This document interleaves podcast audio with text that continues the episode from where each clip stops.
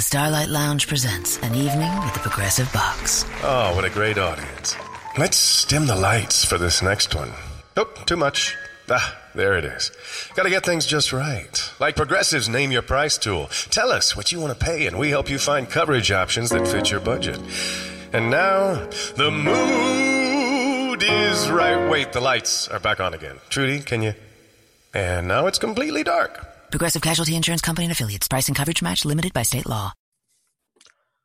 Hello, listeners of the Bird Gang Blitz. Welcome back. Uh, my name is Blake Murphy. I'm joined as always by my co-host John Venerable. Johnny, how are you doing tonight? We had a Cardinals loss to talk about to the Rams, unfortunately, for the second time this season.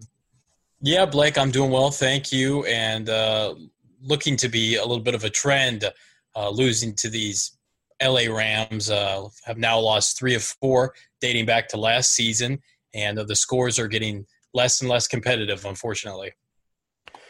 Hey, ain't that the truth? So let's start and talk about this game a little bit because this was just an area where the clearest mismatch in the game was between the Rams offense versus James Bettcher's defense, and especially just how they were, even though Jared Goff didn't attempt a lot of deep throws, even though they really didn't have like the, the big play you were looking for, more came on the ground with screen passes.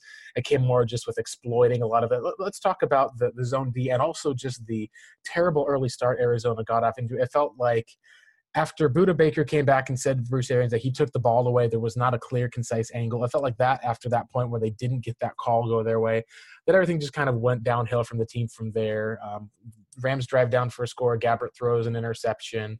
Uh, let's talk about about that poor start and then just how the Rams are able to kind of keep driving down the field and how the Rams offense just really kind of exposed Bettcher in that defense. Yeah, it was probably the worst case scenario in terms of how this game could have started for the Cardinals. You look back at the Jacksonville game of a week ago, Cardinals were able to jump out to an early lead and kind of ride that momentum into the second half and, and to the fourth quarter even. And those are the kind of games that the Cardinals are going to have to play if they're going to be competitive down the stretch. This team, needless to say, with with Blaine Gabbert, with the lack of skill positions outside of Larry Fitzgerald, um, is not built to play from behind. So you knew you know you got the number one offense coming into this game and a defense that is getting better each week, led by Wade Phillips. Um, just the, the, kind of start that they had was just a, a disastrous place to be. Uh, and then we saw bad Blaine Gabbert show up with a couple early interceptions. Now I do think he he calmed down as the game went on. But yeah, you, you touched on it, Blake, to, to open the show. we knew that the Cardinals defense would be up for a tall task. Um, basically, having to shut down not only the Ram running game, which has been you know super effective this year, but Jared Goff, even without the likes of Robert Woods, he has become so effective spreading the ball around. I counted you know two or three players with three or more catches. Sammy Watkins, um, I know he had the one touchdown.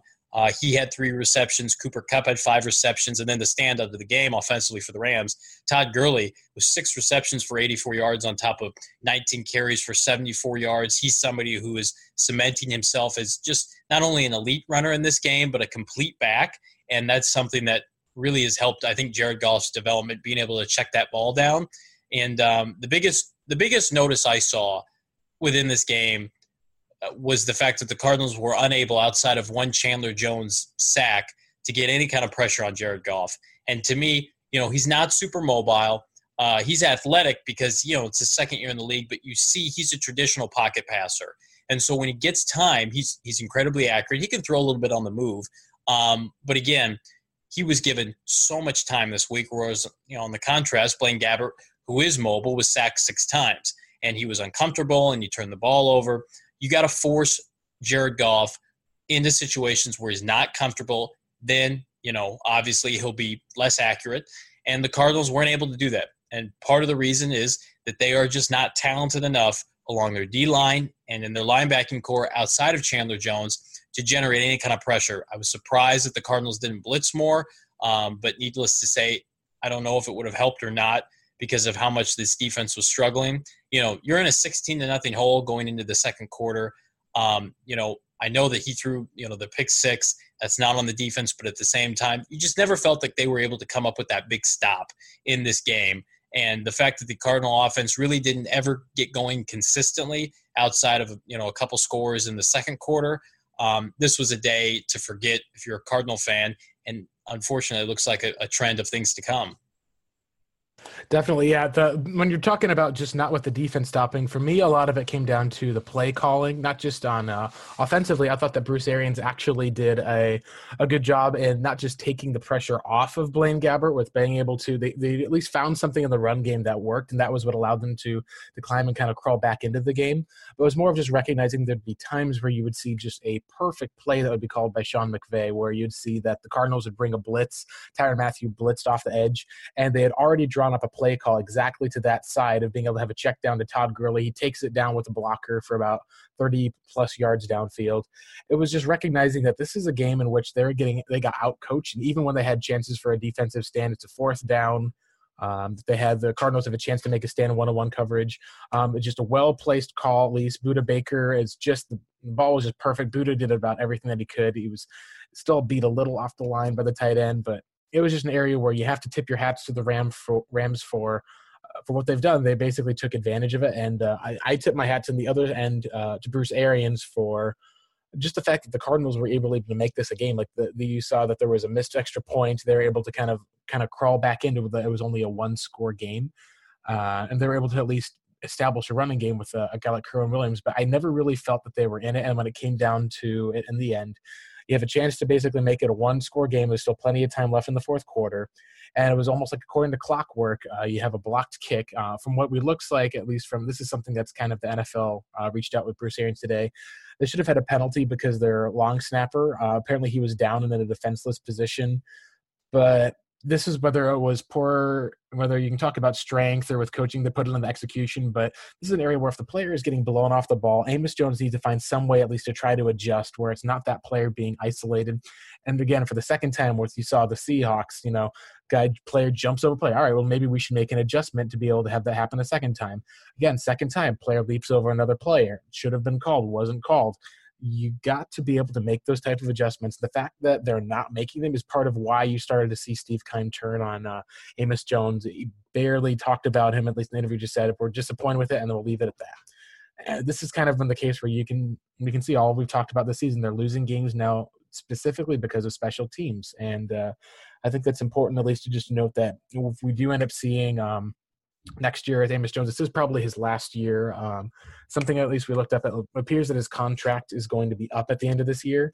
Uh, I don't believe he's going to be able to get that contract renewed. Um, it'll probably be easier, at least. Uh, I don't think you'll see a firing um, because he is going to have that contract up. But I do think that you'll at least have to see some type of restructuring going into next year because if the Cardinals come back and try the same type of roster out another year with Palmer, with uh, uh, Fitzgerald coming back, if you've got the same uh, the same team, it's just going to be an area where you're just setting yourself up to fail for a second year in a row, and it just is something where you know it's not that it just can't continue, but then you'll start talking about not just whether Bruce Arians is going to retire, but you'll you know you'll start mentioning whether Steve Keim is actually going to start. Um, having questions about his seat getting warm, at least just for these decisions, because it is ultimately his team. Michael Bidwill's entrusted it to him let's go in and talk a little bit about what we saw from some of the rookies. Um, Kerwynn Williams, especially, the man played through a rib injury that, uh, for me, I would probably have a hard time just working at a desk job having to go through.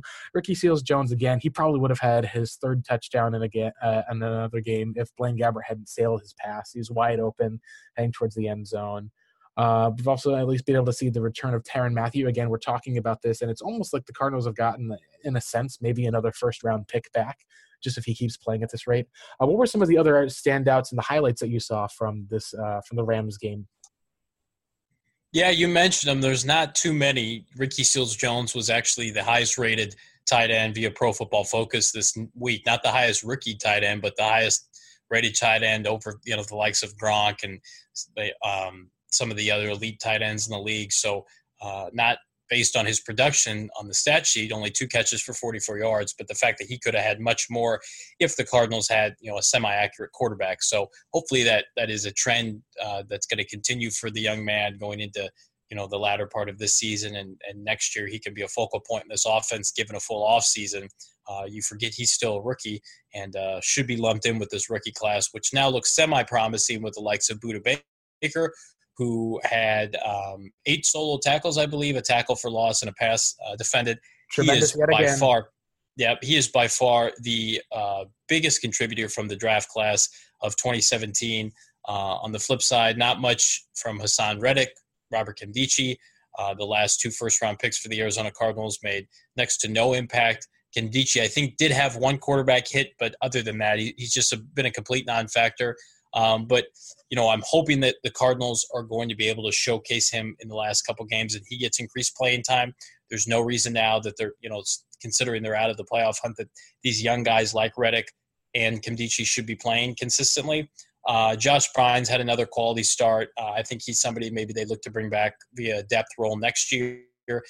Ideally, you'd like to see Deone and Haason man the inside linebacker position, but at the same time, you know, both of those guys have been inconsistent this year. Deone with, with the injuries and, and Reddick still learning the position. And then Chandler Jones, you know, he was tremendous again. He had the only sack of the game. Yeah, I think he had three quarterback hits.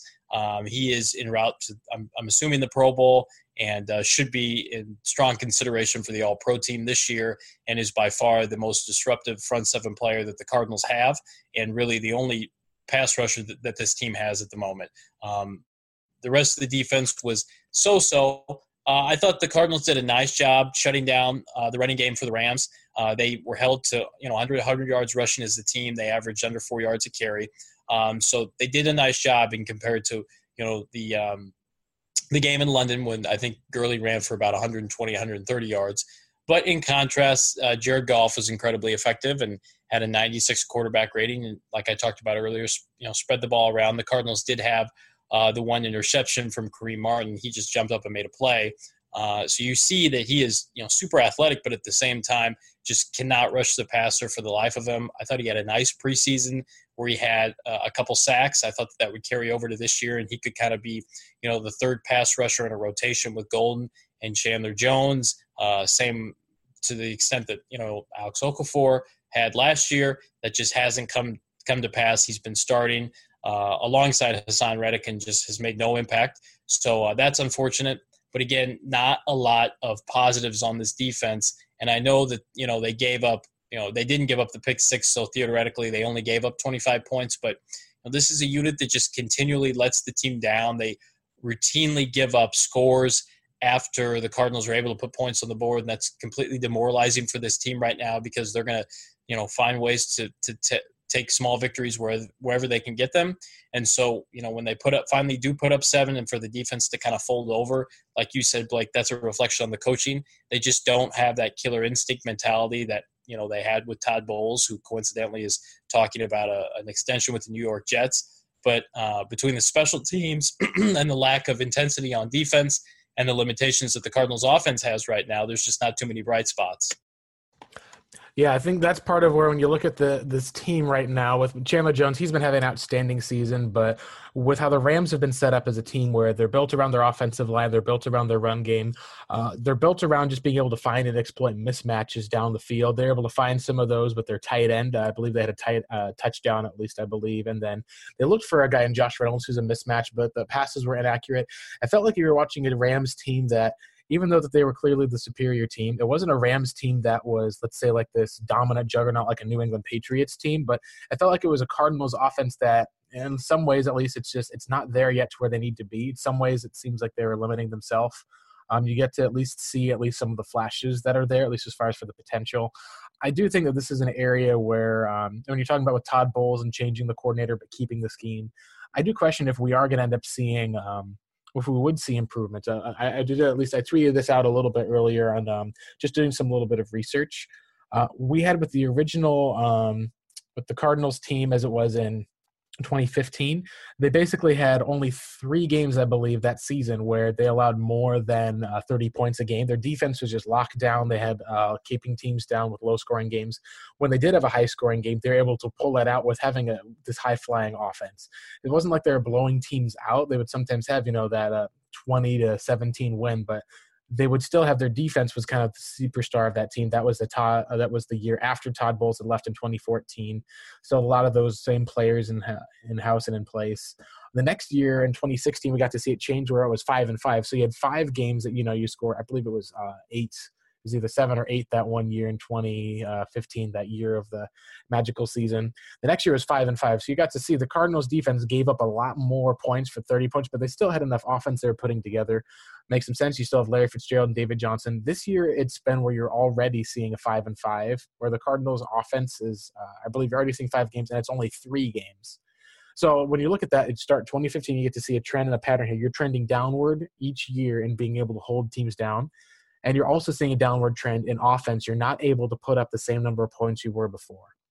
So that's just a huge area I think that needs to be improved with the Cardinals. And I do think some of that is coaching. I think that some of it also is you're not replacing talent eh, as quickly as you're losing it. And that's something that is very evident here. Uh, let's talk at least just a little bit about the end of the season. Right now, the Cardinals we have a five and second re- seven record. We kind of looked at being about four and eight or so. They had a great win over the Jaguars. Um, what do you think that their end record is going to be? You got games coming up against the Titans. You got games up against the Giants, uh, and then again against Seattle. You think they're going to go eight and eight is possible? This is more of a six and ten, maybe even a five and eleven team that we're looking at. Yeah, I think that they've got maybe one more victory, you know, up their sleeve, and that's certainly going to come at home. They're not going to win another road game this year. Washington, uh, I know that they've been decimated by injuries, but that's a very talented team with Kirk Cousins manning the show. And it's a road uh, game. yeah, absolutely. it is an early start road game. There's no way they're going to win that game. Like, no, on the East Coast, yeah, they'll they'll lose that game by double digits, absolutely. And then uh, you look at the the Seattle game. It'll be great to have a you know a healthy Carson Palmer to be able to to end his Cardinal career with another victory in Seattle. I believe he is 3 and 0 in those games. So uh, I think that they have a chance to beat the Giants, but the Giants are bringing back Eli Manning now. And if they were facing Geno Smith or maybe a Davis Webb, I'd say that it was a sure victory. But you know, the Giants, I think, are going to be more competitive now with Eli back. I think they're going to play with a chip on their shoulder. I think that with Ben McAdoo out of the fold, I think that they're going to be competitive. It would be pretty funny for them to win uh, two or three. I mean, the Giants toward the end of the year and, and play themselves right out of the Darnold Allen sweepstakes. But um, I could see the Cardinals losing out. Quite frankly, I just they're so limited offensively. Uh, and then the defense just continuing to let this team down. I, I think they'll win one more and go six and ten, um, but it won't be to the effect of you know playing well each game and having momentum going into next year. I mean, it was a pretty demoralizing game at home against the Rams. And I know they're one of the best teams in football. I don't want to downplay the Rams and what they've done this year. But Jared Goff still is a second year quarterback. McVay's a first year head coach. Bruce Arians is a veteran, you know, coach in this league and has seen everything. Uh, but when you're starting Blaine Gabbert as your quarterback, when you're trotting out, you know, a backfield with Kerwynn Williams with busted up ribs, and I know he ran effectively, when your receiving core is Larry Fitzgerald, you know, an undrafted rookie tight end, and a, and a bunch of guys who can't catch, uh, you're not going to be able to put up, put up much of a fight against anybody. And so I think that's why it's especially depressing because the defense has the big names and they're not producing. So you're not going to be able to rely on that unit. And God, I don't even want to mention the the horrific special teams uh, like you touched on earlier. So I think they get one more win, whether it's this weekend, whether it's against the Giants, and, and that'll probably be it. Yeah, for me, what's most demoralizing, this is a team that hasn't given up yet. This is a team that's still fighting and still is, you can see that even especially in their defense. Uh, as you mentioned earlier, like the Cardinals team, they only held the Rams to 25 points. Two of those were end of the game field goals. So if you take those six points off, this is the defense effectively outside of Blaine Gabbert's pick six would have held them to under 20 points. This is one of the top offenses in the league.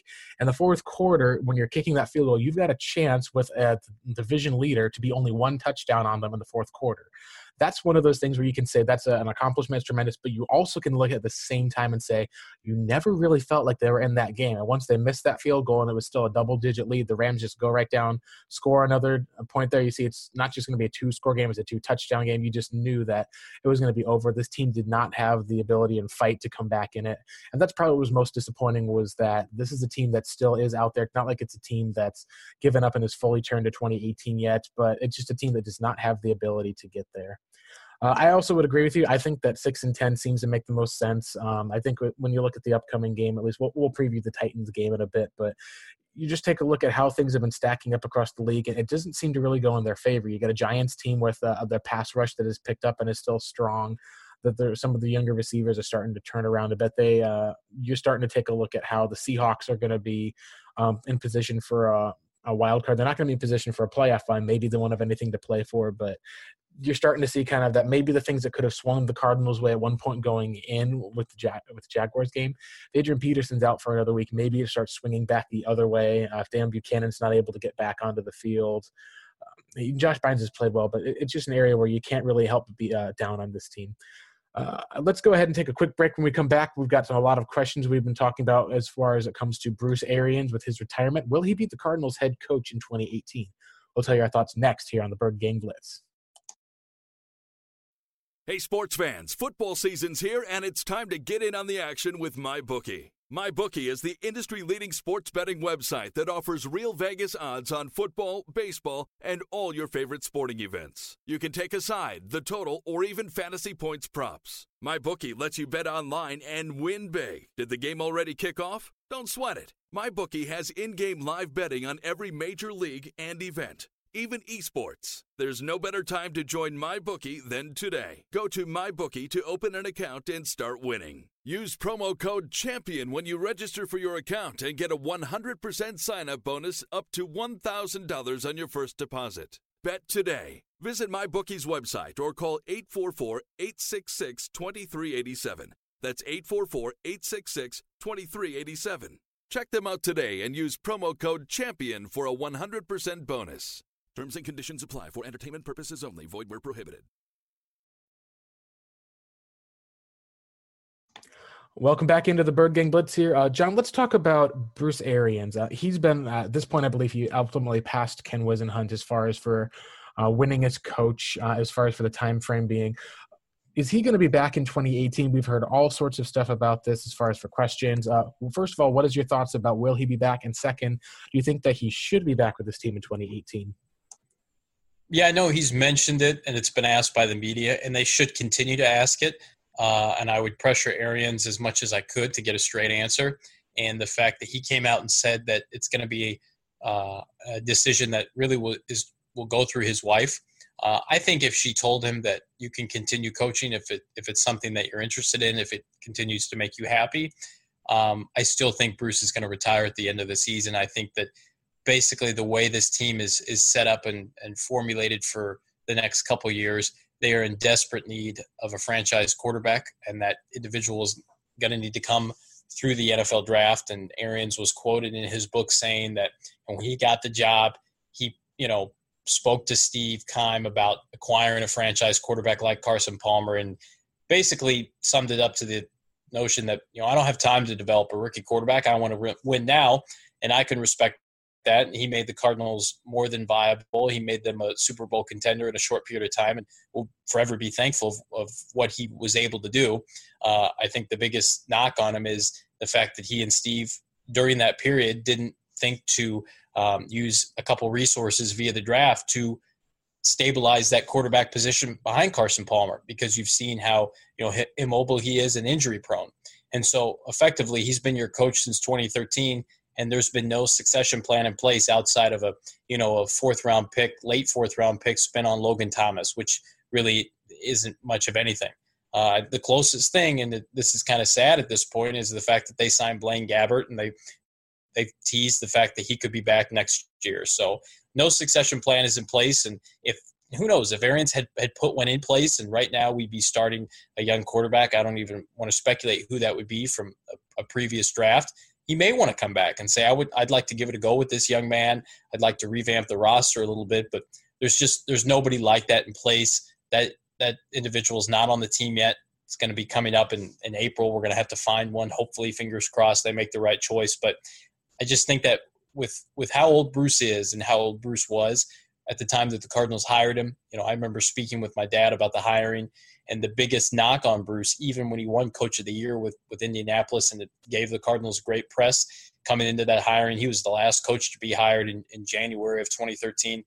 The age factor. I mean, you, you just knew that there was a shelf life with Bruce, and so I, I can appreciate him trying to bring the only Lombardi Trophy to Phoenix uh, to the Cardinal franchise uh, in that short period of time. It just it didn't happen. But we got you know multiple competitive seasons uh, plenty of, of quality sound bites. And uh, Bruce is probably thought of as, if not the greatest coach in Cardinal history, right there uh, with some of the past they've had. Coryell comes to mind. Obviously, Whisenhunt needs to be regarded as one of the better coaches just because of his Super Bowl run. So uh, it's unfortunate that it that it ends like this. But you know what? We we're seeing it with Eli Manning. We're seeing it with with a lot of people. Peyton Manning uh, won a Super Bowl, but he was you know decimated in terms of what he could do physically. Eli Manning's going to get shipped out of New York. Tom Coughlin was asked to leave. It, it doesn't end well for for everybody. Not everybody's going to have the opportunity to win a win a Super Bowl and uh, retire and, and, go off into the sunset. I think that if he would have won a Super Bowl last year or the year before, I think he would have entertained the idea of retirement. I think the same can be said for Carson Palmer and Larry Fitzgerald. Unfortunately, we're going to go into this offseason with with minimal, you know, answers. And the but my expectation is he's going to retire, and I think he should retire. I think the Cardinals need to pair whomever they draft in April uh, with a young offensive mind to the same degree that Philadelphia is doing, uh, the LA Rams are doing. Um, I think that you know you look at the pairings in the landscape of quarterback and head coach within the NFL and the guys that are successful. Why is Cam Newton struggling? He's got a defensive head coach. Why has it taken Russell Wilson so long to become what he is right now? And they've leaned on that defense. It's got a defensive head coach.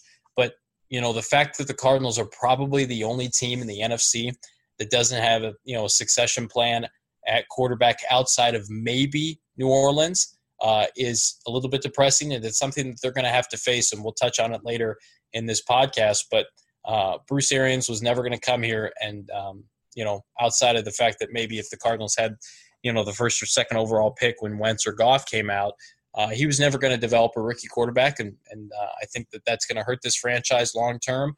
But hopefully, it doesn't overshadow what he's done uh, in the few years that he's been head coach of this team. No, yeah, no, definitely. Well, Russell Wilson, you know, he's also been saddled with an offensive coordinator who decided to throw it, you know, instead of running in the Super Bowl. But that's that's a whole other. Absolutely, it pays to it pays to have a young offensive mind paired with your franchise quarterback. It just makes all the difference. You think about all the meetings, all the time that's spent between those individuals, and the fact that you want consistency and the individuals that that pan out in this league. Those pairings uh, make a difference. You see that you know Matt Ryan had a great rapport with Kyle Shanahan. The moment he leaves, he goes back to his usual, you know, good, not great, not elite, not MVP caliber self. Uh, you wonder if, if Atlanta could they have you know kept Kyle Shanahan. It's the same reason why Dirk Koetter was elevated to Jameis Winston's head coach after they fired. I believe it was not Lovie Smith. Was Lovie Smith that got fired before Dirk Koetter? Oh no, I think it was. Um, I think it was Lovie Actually, they. I, I remember that there was. Uh, I remember though. I think it was with the. I can't remember if it was the Bears or so, but there was the ten and six season at least for that one. Then went south. But I do remember that being the case because they were so concerned that Jameis Winston needed to have an offensively minded head coach who'd be able to have that consistency because Koetter was going to start to get other head coach interviews. Absolutely. Uh, and that was part of what they wanted to keep with that consistency. Uh, one thing, at least, just also to touch on when you're talking about with the uh, with the Atlanta Falcons, one thing that people are, and this is what I was pointed out a little bit ago. One thing people aren't talking about as much is just um, who is his uh, who is kind of his quarterback coach. Matt LaFleur was the guy who was the quarterback coach for them here. He is now the Rams offensive coordinator. So if you start taking a look at as far as when you're talking about pairing young offensive minds with defensive um, head coaches, you start looking at who are the guys who have had the most amount of success. Success has followed them wherever they've gone. That's one of those guys where if you're looking for that, Bruce was originally one of those guys. The issue with him was he was always a lot older. He was in his 60s. Um, you talk about a guy who was in the defensive version of Bruce and a Mike Zimmer. He's probably going to get a Coach of the Year nod if it wasn't for Sean McVay and the work that he's done in that turnaround. Mike Zimmer would probably be the hands down Coach of the Year he's got Case Keenum playing at uh, an extremely high level on a run heavy offense. Um, with an elite defense that he's been able to put together, despite the fact that they've had a couple of serious injuries to some other star players. So I, I think I totally agree. The, the, biggest area with Bruce is, and I think it'll be up to him, of course, if he comes back or not. I do think that with Bruce's legacy, you can take a look at the work he's done with Blaine Gabbert and resurrecting his career. And even though you've been able to see the ceiling, this is a guy who went from the trash heap to the point where the Cardinals are still competitive and at least have a chance to win the games that they're in as long as he's been quarterbacks coach.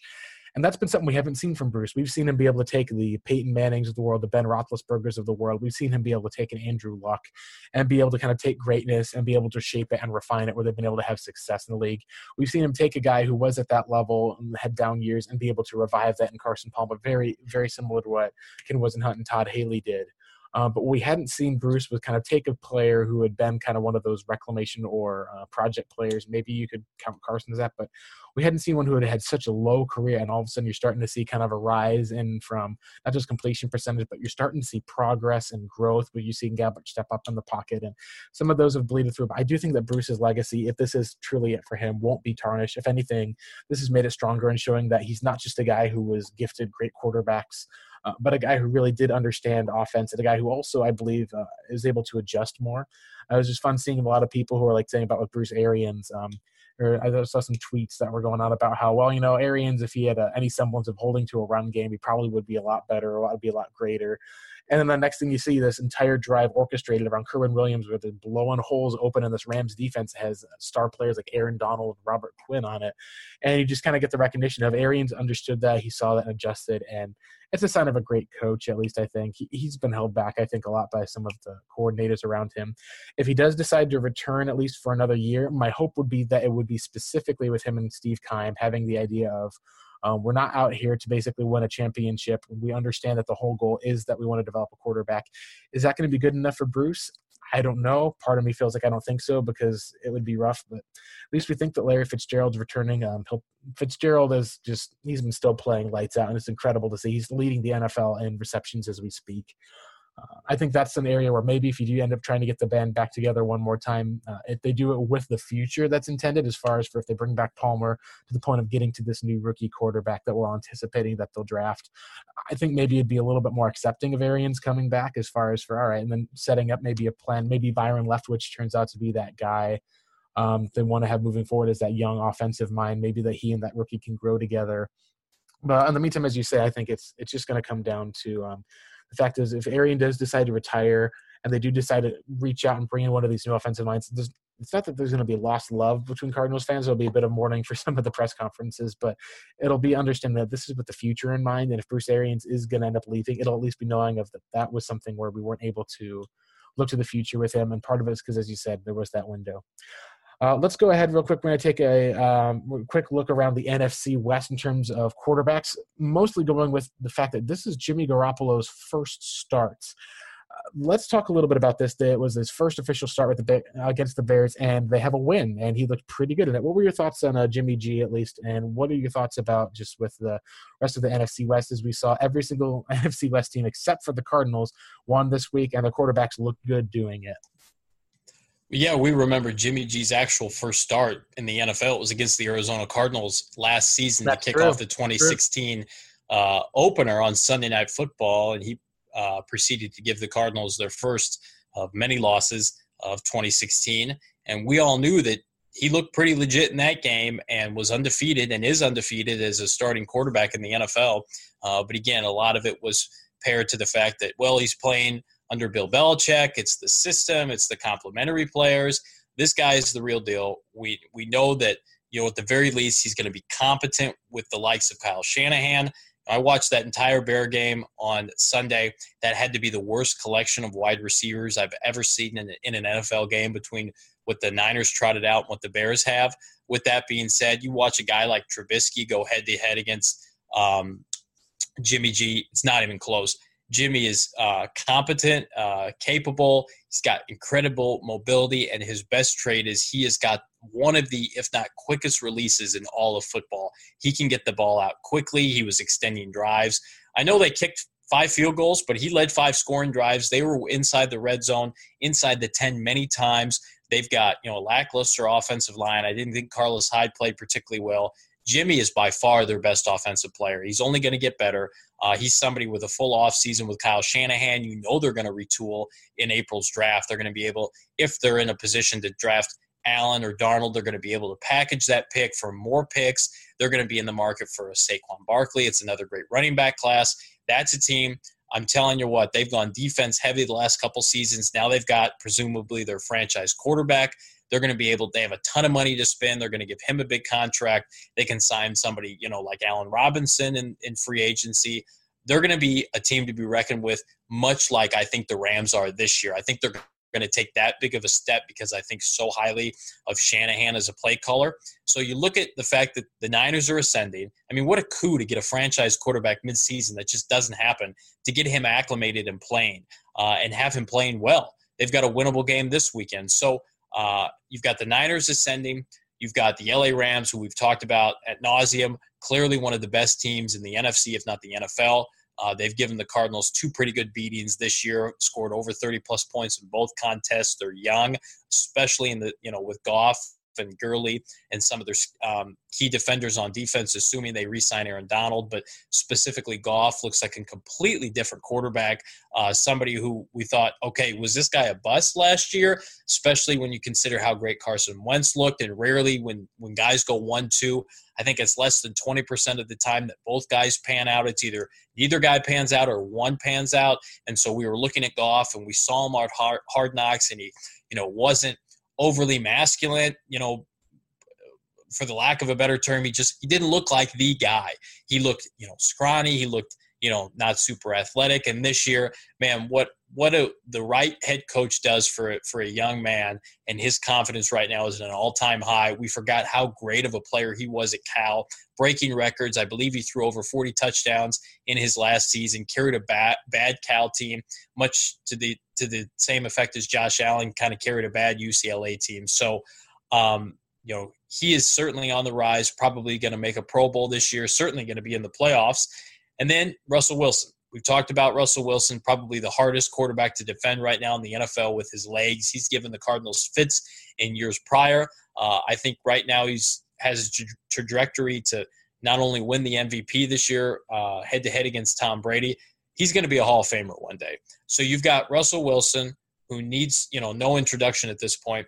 Jared Goff, who has cemented himself as a franchise quarterback. Now there are levels of franchise quarterback, but he's certainly in that B to B plus right now. Could still elevate with you know better skilled players, upgrades on the interior offensive line, those kind of things. And then Jimmy Garoppolo, who I don't know how many people you're going to find that's that will tell you that he's not going to be at least a competent NFL quarterback. Uh, the New England Patriots finished up their game uh, this past Sunday against, I believe it was the Buffalo Bills, and they couldn't wait to get in the locker room to watch the end of the, the Bears Niner game to see how Jimmy did. That's how highly they think of him.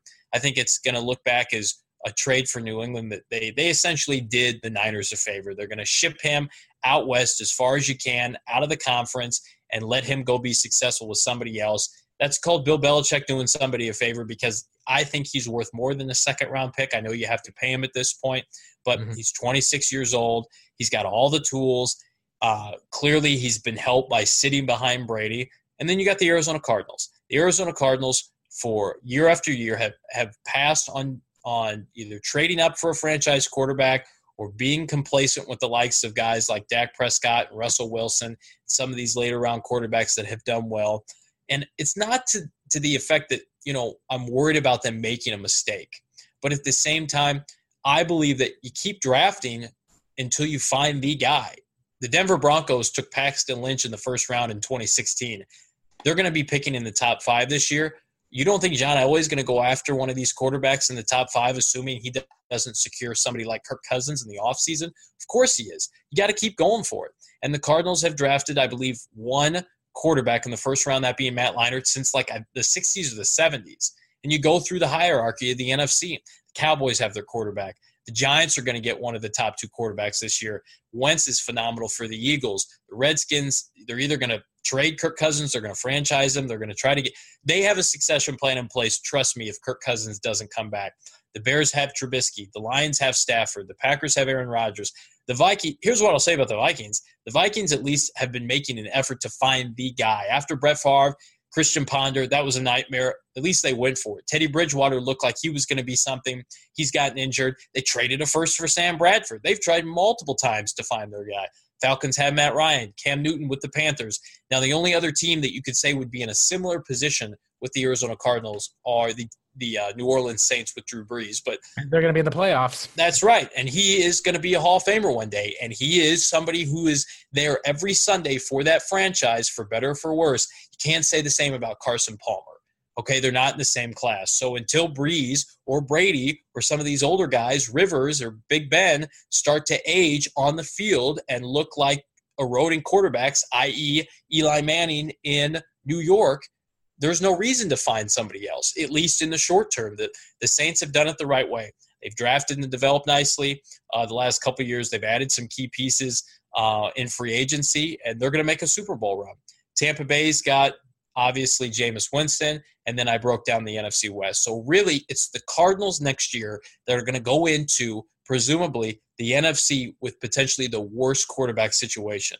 There are similar cases in the AFC, but I wanted to focus clearly on the NFC because there are so many good teams. And the Cardinals are going to find themselves in the cellar, especially in the NFC West, if they do not make bold moves this offseason. They've wasted years of being able to uh, mentor quarterback under the likes of, you mentioned it, Tom Moore and Bruce Arians, great quarterback minds, quarterback whisperers, uh, and been able to sit somebody behind Carson Palmer. That individual will be playing right now.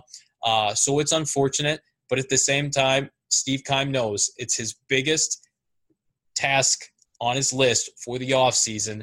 And I believe that it's going to really dominate the headlines until you know the, the 2018 season kicks off is who is this individual? Where is he coming from in the draft? What school? What program? What will the new coach presumably want from this young man?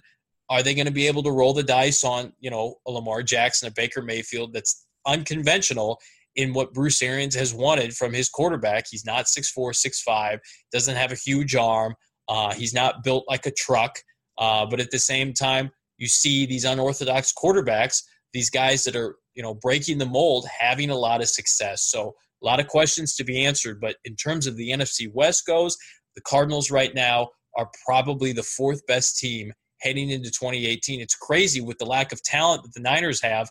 But I think if a lot of fans could switch places and say, I get Kyle Shanahan, I get Jimmy Garoppolo, I get a nice young core on D, I think they'd take that.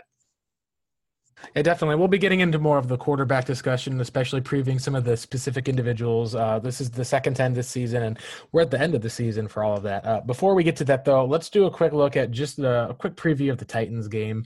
Um, I think that that's been part of it. You can say the quarterback is definitely the biggest thing that we've been looking about with the Cardinals because, and I think that the positive is is that when you look at around the league for teams that have this guy, and there's plenty of teams who are looking for it. it seems like there's a bigger need, but there's very few that are going to be entering in with that pressure that Arizona is going to have. Uh, let's talk about the the Tennessee Titans because this is a team that's been built around having a, one of these young quarterbacks in Marcus Mariota, who's extremely talented, who's got the arm, the mobility. They've been working trying to find weapons around him. Some of those guys, like Corey Davis, haven't been as healthy. Delanie Walker is a threat. Um, but really, it ultimately comes down to the two guys in DeMarco Murray and Derrick Henry. And really, what we have seen a lot of has just been that the Titans have been more relying on their defense to keep them in games than uh, looking at their offense. Uh, it's been really kind of surprising just to see this is a Titans team that's similar to the Jaguars, very similar record. Uh, they've been a solid team that's been, even though they haven't been openly dominating teams, uh, you can see they've been able to put games away in the fourth quarter with both a solid run game, Derrick Henry breaking a few long yards, or with Marcus Mariota being able to kind of get together those last minute field goals. Uh, this is a game that's at home. The Cardinals always play together a little bit better at home. Uh, John, real quick, let's just see what are your quick thoughts at least about what this Titans matchup for the game? Is this a game that we're looking at entering in like the Jaguars game where you end up seeing a surprise as a trap game, or is this going to be another game like the Rams where we're talking about yet another Cardinals loss? Well, clearly the Titans are not the same team talent wise um, and rapport wise that the, that the LA Rams are right now. Titans are very much in the playoff hunt especially for their own division. Uh, so they've done a nice job in that regard. But at the at the same time, it's not a dynamic offense. It's a defense that really has underachieved. Uh, they're ranked, I think, 27, 28th overall on defense. Their secondary isn't very good. Well, Brian Orakpo is still doing his thing on their defensive line. He's probably their best edge rusher. They drafted Kevin Dodd out of Clemson. Uh, I don't think he's made much of an impact. So they're very vanilla on defense. So I do think there'll be some uh, matchups that the Cardinals are able to take advantage if Blaine has a better game, which I expect he will. Offensively, right now, we've got one of the best offensive lines in football. Mariota has not taken that next step like a lot of people thought he would. He's surpassed Jameis, in my opinion, as, as the better quarterback, and he's been able to stay healthy this year. That's a big step. But at the same time, you know, I think he's a little bit hampered by this offensive coaching staff. They're not overly dynamic. What I will say is their running game has been and is one of the best in football. And now you're slowly starting to see the transition from DeMarco Murray to the ever talented Derrick Henry. He broke off a 60 or 70 yard run against, uh, I can't remember who it was last weekend, just looked phenomenal and is built like a freight train in the same mold that, you know, Marshawn Lynch and is somebody I think might have a short shelf life in terms of the pounding that he takes, but they need to make that transition to him full time as their as their starter. I think he could be a 15, 60, 100 yard rusher in this league. I think he could rush for double digit touchdowns in the same form of, you know, like I said, a Lynch or a LeGarrette Blunt. But I think he's super, super talented. And I think they're going to give him the rock a lot this weekend against a, a Cardinal defense right now that is pretty average, like we've talked about within their front seven running on a Deone Bucannon who's trying to come back from an ankle injury, running on a you know 35, 36 year old Karlos Dansby. Um, so it'll be interesting to see you know, what kind of offensive game plan they build around Mariota. The Cardinals have had trouble with with mobile quarterbacks. That's no secret to anybody that's been following this team. Couple that with the fact that their offensive line is excellent. Uh, I think this is a game that the Cardinals eventually lose. I think the, the Titans are hungry for a playoff spot. I think that they'll use the fact that the Jaguars came here two weeks ago, uh, one of their key conference opponents, and lost. I think they'll use that as motivation to, to not sleep on this team. But at the same time, you know, they got the better quarterback. They got, you know, the superior offensive line. We saw the Rams had the better offensive and defensive line last week. That made all the difference. Uh, I'm assuming that will be much of the same this weekend. Uh, I think the Cardinals end up losing this game somewhere in the, the area of 24 17. Yeah, I could totally see that. Uh, last week, I think it was that run against the Texans that was putting it away, and a lot of it has just been yes. you've seen. Uh, there's a little bit of a weird, weird balance with the Texans. Like they'll have a one score kind of win over the Bengals, a one score win over the Titans, a one score win over the Colts. These are all like not great NFL teams. Like the Texans, the I mean, even the Cardinals, you know, beat the Colts, and the Titans are struggling to beat them in their own division. It's a divisional game. But they know, don't they don't blow teams out. No, the no the they even get blown out. They had the Steelers blew them out, and the Texans with uh, on the kind of the coming out party game for Deshaun Watson, the one where people started really noticing and paying attention. That was one that was on their defense. They're kind of live and die by the takeaway. It's almost similar to with the Cardinals back in um, uh, in 2016. If they got takeaways, they would kind of you know be able to win the game. If they didn't, then they would just lose pretty badly. And that's been kind of the area I think of when you're looking at the quarterbacks with Mariota. He doesn't make a lot of those type of mistakes. Um, you'd have to be kind of looking to try to force a few fumbles. Uh, I think it's a game similar to the Jags game, but in this, the big difference is this: is that you don't have Blake Bortles on the other side of the line, who's can't hit the broadside of a barn when he's needing to drive down the field in the fourth quarter. Mariota's back there, and he has mobility at least where he'll be able to run and take off if he needs to. I think that this is going to be a game that it'll be close in the fourth quarter. I think the Cardinals they may even be tied heading into the fourth quarter. But I think they'll end up seeing either a mistake somewhere on special teams. You'll just see kind of one of those mistakes. This is just that same pattern we've seen. I think the Titans will um, get out of there with a field goal, um, make that one a 24 21 win. Uh, think that will basically be kind of the nail in the coffin as far as with the Cardinal season because you're not going to start to look at that road game heading to the Red. Uh, go to see the Washington team uh, and an early East Coast game that let's just be clear with the way Kirk Cousins is playing, I don't think he's going to have any problem being able to exploit this Cardinals defense. And they've got a pretty ferocious pass rush with uh, Preston Smith and Ryan Kerrigan over there. And uh, Jared Veldheer, I also should mention at least, is uh, apparently didn't practice today. Your hope is that he's able to kind of make it through and be able to stay healthy throughout the rest of the season just to be able to get a proper evaluation of Gabbert. But I do think you're going to have seeing kind of this Cardinals uh, team take a beating, especially if Adrian Peterson isn't able to uh, kind of carry the rock like he did against the Jags. All right, uh, we're going to take a short break here. Coming up next in the Bird Gang Blitz, we're going to get back into some draft talk. This has been kind of the bulk of our show. We've been talking all about the Cardinals are looking at needing to get a franchise quarterback. They're wanting to try to trade up for a quarterback, looking at who this rookie might be. We'll take a look at some of those names next here on the Bird Gang Blitz. It's time to get serious about California's failing infrastructure. More than 1,600 bridges are structurally deficient. Proposition 6 will make things even worse. Prop 6 eliminates more than 5 billion annually in dedicated transportation funding, and 6 kills local traffic relief projects already underway. That's why the California Professional Firefighters and California Association of Highway Patrolmen all say no on 6. Paid for by No on Prop 6. Stop the attack on bridge and road safety, sponsored by business, labor, local governments, and transportation advocates. Committee major funding from California Alliance for Jobs. All right, we're back on the Bird Gang Blitz. And John, this is part of one of our favorite things to talk about the NFL draft. More than that, just talking about the quarterbacks. Um, let's get a little bit head start and talk about just some of what are some of the big names that are kind of out there. And then let's start breaking down these guys individually. Um, we'll cover a little bit of that and even look at some late round guys, maybe some sleepers who aren't being talked about now, but guys who that, and then also their fit within the Cardinals, uh, the Cardinals currently as they are. Uh, let's go ahead and see who are some of the top guys that you want to kind of think we'll be breaking down tonight and the big names that are out there.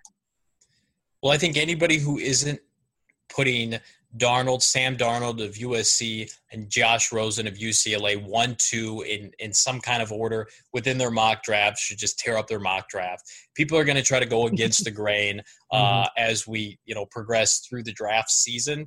But there's no way I would bet my house on it. I would bet my mortgage on it. Whatever you want that Rosen and Darnold do not go one, two, some kind of combination uh, come April's draft. It's just not going to happen. Rosen will be the first overall pick, assuming Darnold does not declare. If Darnold comes out, he will be the first overall pick unless the Cleveland Browns are not able to convince him to come play for their franchise. In that case, I could see Allen going first overall.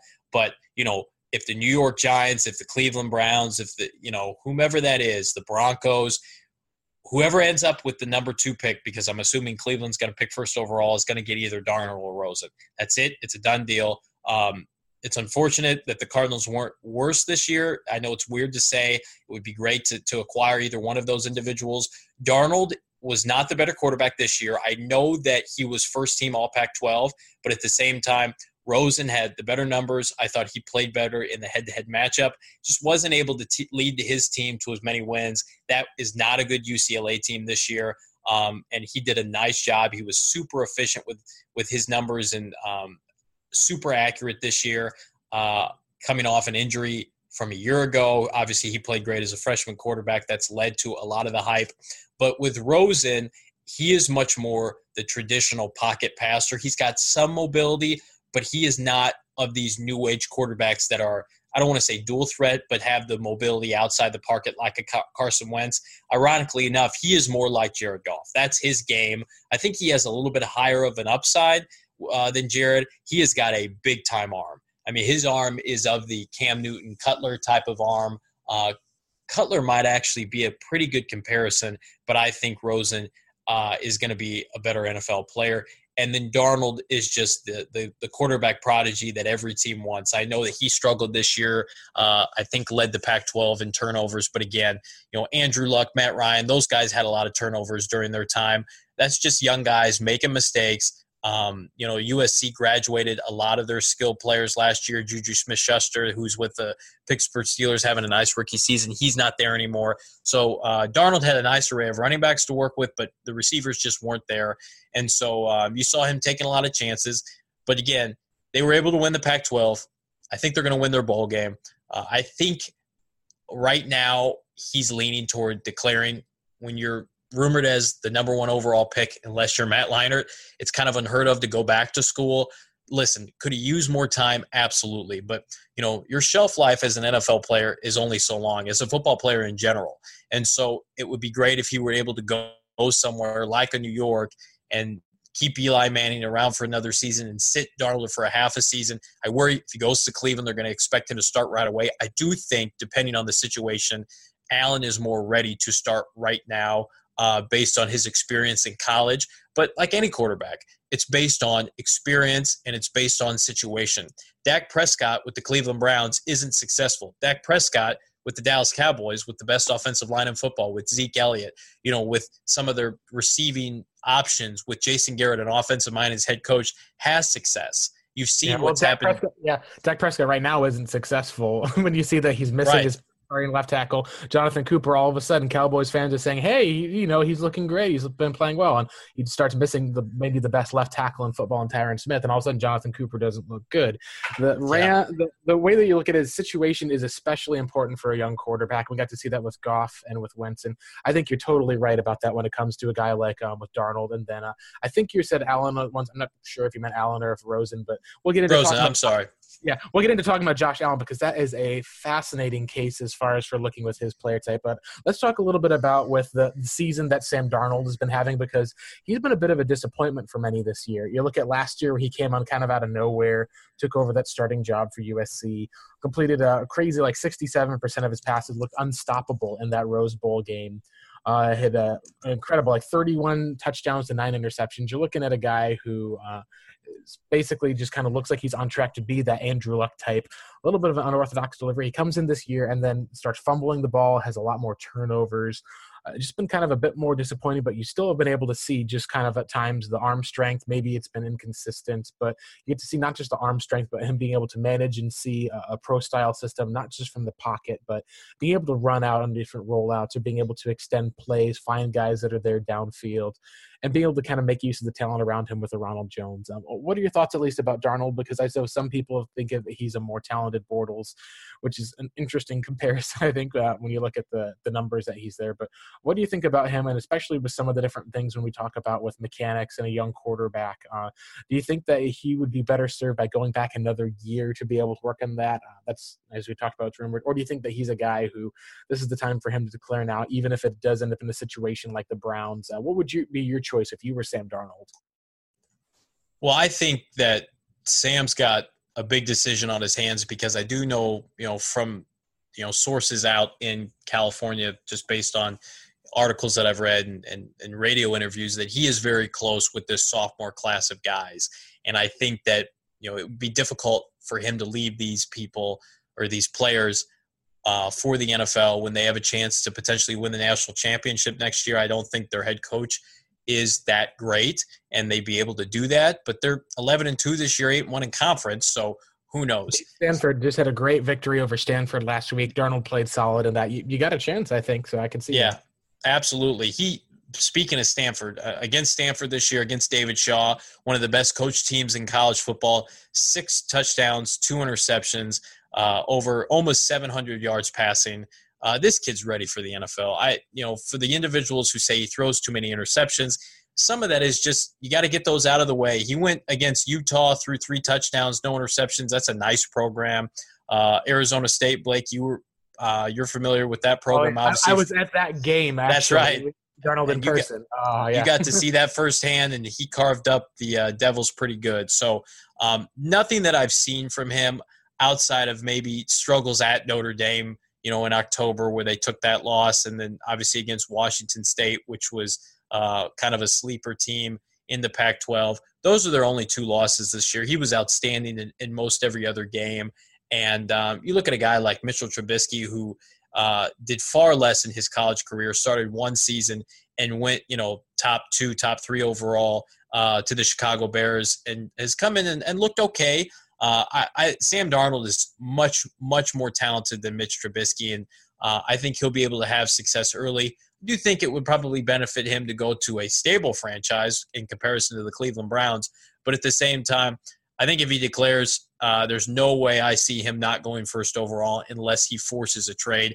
And I would declare if I was if I was him. If we've learned anything lately with the with the uproar uh, of the NFL and player safety, you know, an additional year of hits on your body. The Pac 12 is a real conference. I know they didn't get anybody into the playoff this year, but they've got, you know, NFL players all over that conference.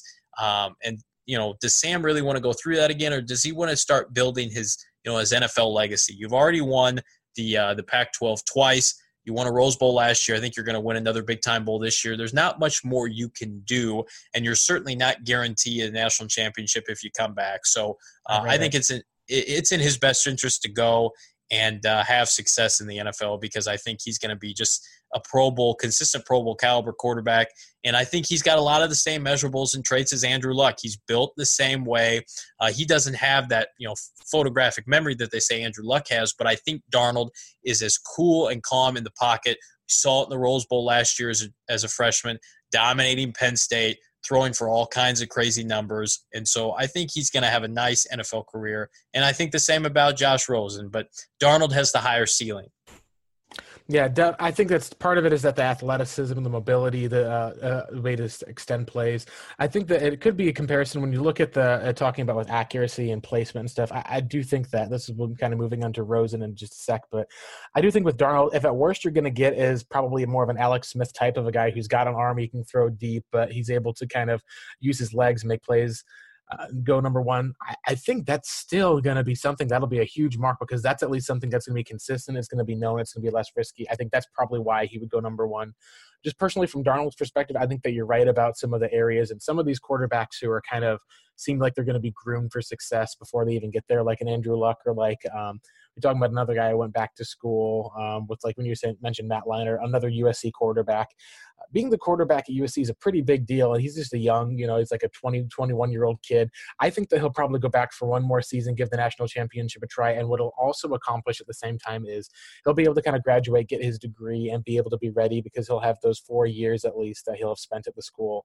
Uh, I think that's uh, one of those things I can I can't bring and tell you that that is a very, very important thing for many NFL coaches because they like to see that completion, um, even though it may not have anything to do with the football field. Uh, I think that's something where you look and see about how Jameis Winston, he still declared as he was a redshirt sophomore, but you look at guys who came out early with Deshaun Watson, you know, he graduated with his degree in hand, was ready to go.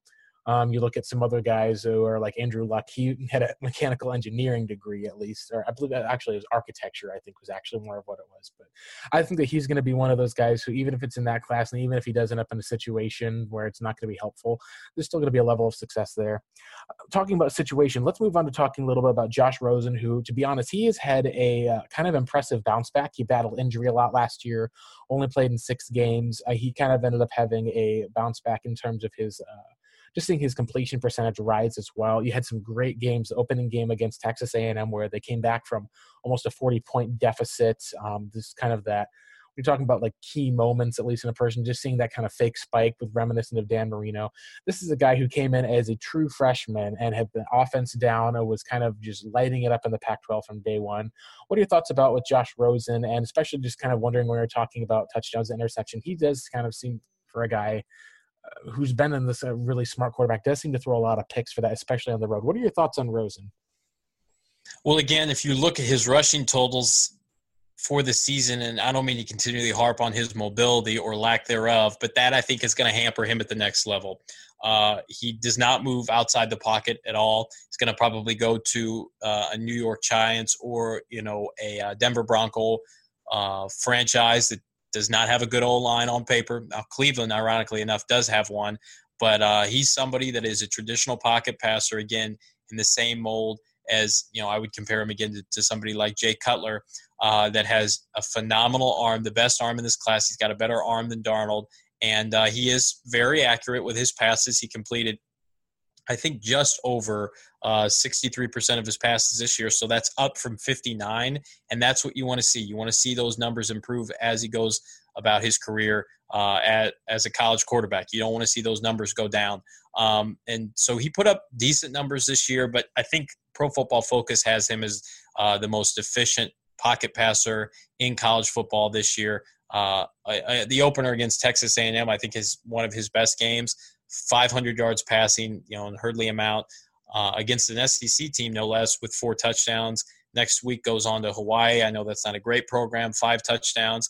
Uh, four touchdowns the following week against uh, Memphis, and then three touchdowns against Stanford. So he opens up his first four games of the season with over 12 touchdowns. So super impressive.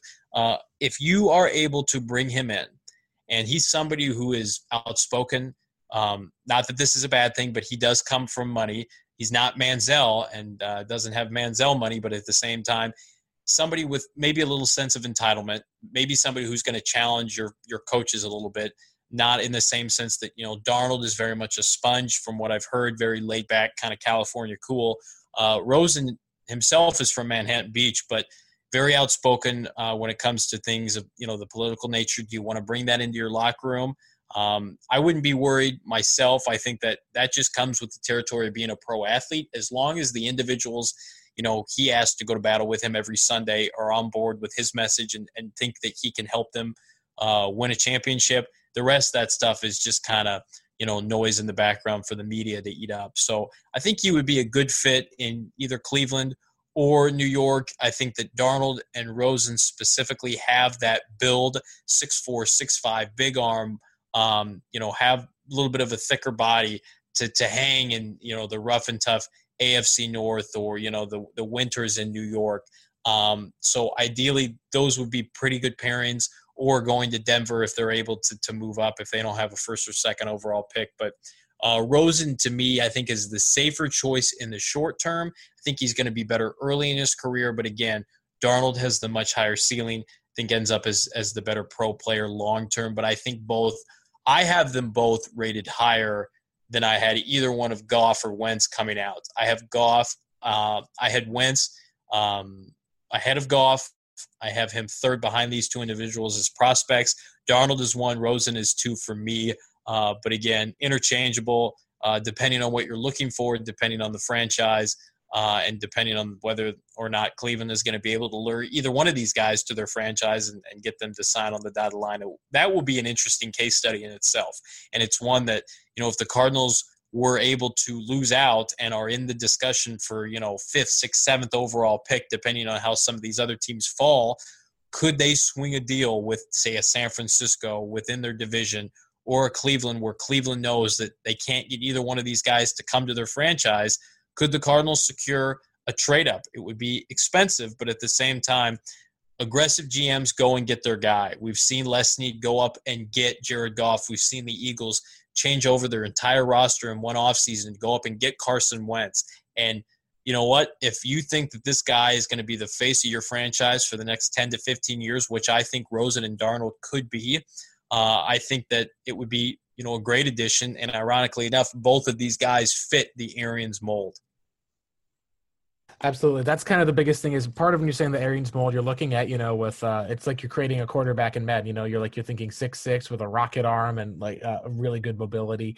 We'll see at least what goes on with Rosen because I know some of the stuff with his mobility has been just due to a leg injury. He still wears a brace. Uh, if you end up maybe kind of departing from that brace in the NFL, if he's healed up enough, that might be an area where you'll see some improvement. Uh, I do think that Rosen is a tremendous as far as for with accuracy, with his not just the release and the arm talent, but you're able to see just a lot of times we have a gorgeous deep ball that's thrown and it'll be dropped.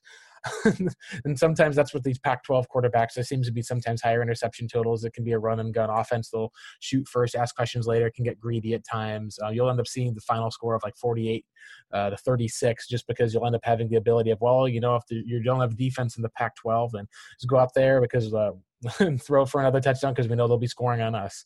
Uh, I do think it is also important just to note, just when we're talking about what's comparing to last classes, this is some of the stuff I've learned from just time with, not just with scouting, but seeing about what the NFL has preferences for. And it comes down ultimately to the NFL is your job. And so when you're interviewing for a job, the question they always ask is, do you have enough experience? And every snap that you take in college football is going to be a bit more of experience that you'll look for in the NFL. So last year, you've got guys like uh, with uh, Mitch Trubisky, who at number two overall, he had one season that he had starting. Uh, and they saw at least enough upside where they were able to take him number two overall. You got to see two seasons or so from DeShone Kizer.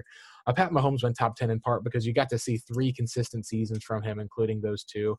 This year's a little different because we've had these quarterbacks, including Darnold and Rosen, have started from the time where they're freshmen or redshirt freshmen and they've got a lot of the different a lot of starts like even more than just the one season. I think that's part of the reason why um, even though people aren't liking this quarterback class as much some of it i think is more just because they were more expecting to kind of have an andrew luck type season coming out.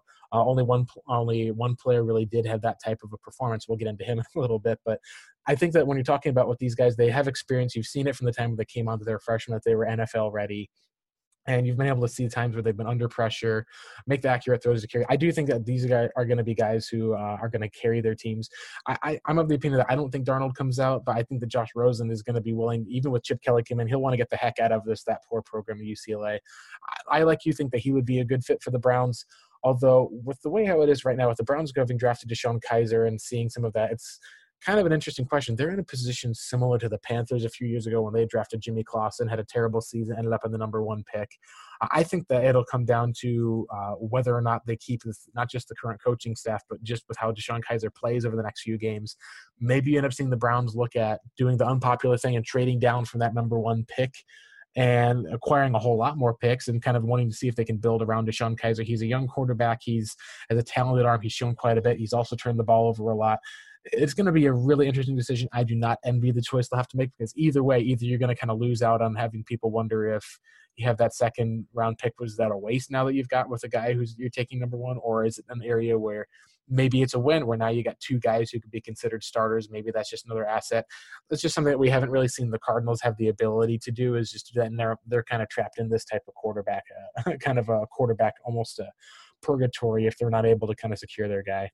Uh, let's talk about a guy who's had a lot of polarizing opinions about him. That would be Josh Allen out of, Wy- uh, of Wyoming. Uh, this is a guy who you, you look at and talk about pro style offense uh, being able to take snaps under center, go back and be able to go through the reads. This is a guy who showcased all of that in a 2016 season in which people started talking about him as taking that next step and being a future number one overall pick and he just has had a rough go of it. He's had, uh, you know, kind of only two touchdowns for every pick. He's had very little talent around him a lot of people are blaming the talent leaving as being the main reason why Josh Allen's had the lack of production. And they're looking at instead the the guy probably has at least if you're talking about pure arm strength, he can probably throw uh, 60 yard dimes on a, a, while he's on a, on the run, very similar to Patrick Mahomes in terms of arm strength from last year. Uh, he's got an improv- improvisation ability, can extend plays, shows a lot of athleticism for a guy who's six six. But really, when you're looking at production, you're not seeing it. You're seeing a guy who's struggling against a team like Hawaii. You're seeing a guy who's thrown for only about 56 for completion percentage this year, ends up kind of getting hurt, running around a little bit. Uh, do you think that Josh Allen's kind of what are your take? Do you think that he's the real deal, or is this a guy who's a project and is getting built up to be something that he's not, and we'll see him maybe still go that high and not have success, or you think that he's going to be more of like a a project QB. Uh, what are your thoughts, at least from what you've seen so far with Allen, just kind of with taking a look at some of what the season he's had and just the whole kind of hubbub about him? Yeah, I mean, I look at his numbers on paper, and I don't care what his attributes are physically, because you know Logan Thomas had great measurables too. But what are you doing week in and week out in a terrible conference? You should be dominating that conference when you've got 13 touchdowns on the season and you know 10 or 11 games when you're completing 56% of your passes uh, i know they don't ask him to throw a lot but i don't care what the talent around you looks like. If you're a first round nfl franchise quarterback you need to elevate that talent. How many times do guys leave college and become better pro nfl quarterbacks than they were college quarterbacks where you can put up crazy video game kind of numbers like you know Baker Mayfield does in, in the Big 12. At the very least, Josh Allen, you should be completing 60 to 65 percent of your throws. You should be throwing for 20 plus touchdowns. I mean, he's not even coming close to these numbers. I've watched him on film. He he is very erratic. I know that you know he's got you know below average skill players that can't catch everything, but at the same time, look at some of these point totals: three points against Iowa, 13 points against Oregon. 14 points against Boise State, seven points against Fresno State. Um, you know, just just unimpressive numbers for a guy who I think is going to come in, take command of my locker room, and, and lead my franchise. If you want to take him later, I understand that because of you know how impressive his attributes are.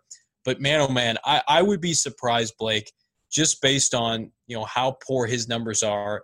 If we're sitting here, you know, five months from now in April's draft, and he was still rumored to be a first or even a second round draft pick. I just think that based on the fact that when you put up those kind of numbers and you are that mediocre, if not, you know, worse than that, you're going to end up in the same kind of class as somebody like Connor Cook, where we thought Connor would be a surefire first round pick the fall of, you know, whenever that was 2015 and then you started hearing rumblings a little bit about his character and it kind of overshadowed some of the things that he did at michigan state and that individuals never really had him that high to begin with.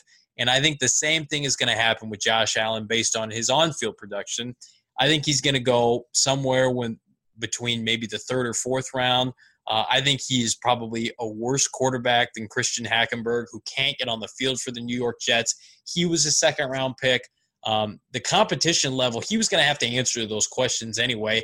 You know, like like somebody like Derek Carr did, but Derek Carr dominated his competition.